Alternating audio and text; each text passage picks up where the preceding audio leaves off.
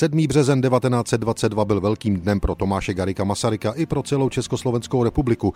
Prezident oslavil své 72. narozeniny. Byly toho plné noviny a redaktoři i politici se směrem k prezidentovi vyjadřovali tak nekriticky, že už by to dnes bylo nemyslitelné. Lidové noviny.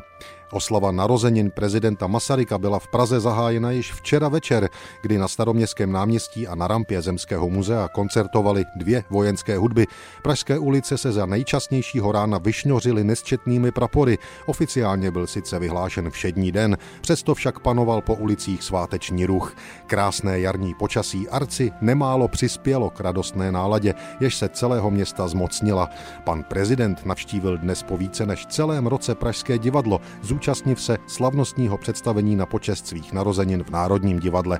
Při příjezdu, jakož i za odjezdu, byl prezident obecenstvem venku srdečně pozdravován. Z divadla odjel pan prezident Dolán. Národní listy.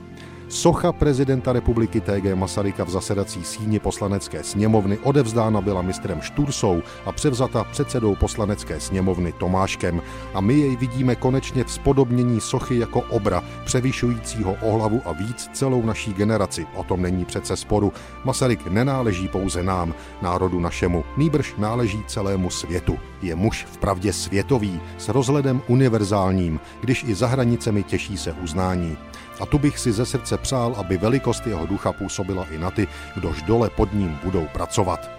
Tolik tedy sněmovna a Masarykova socha k 72. narozeninám a ještě malá douška z Lidových novin 7. března 1922. Inzerát. Narozeniny osvoboditele pana prezidenta Masaryka oslavíme nejlépe čtením spisů a biografií o velikém jeho díle. Zvláště doporučujeme Doležal, Masarykova cesta životem 1 a 2 za 42 korun, životopis za 2,50, Masaryk Nová Evropa korun 26, památník k 72. narozeninám 55 korun. Nakladatelství Barvič, Novotný, Brno.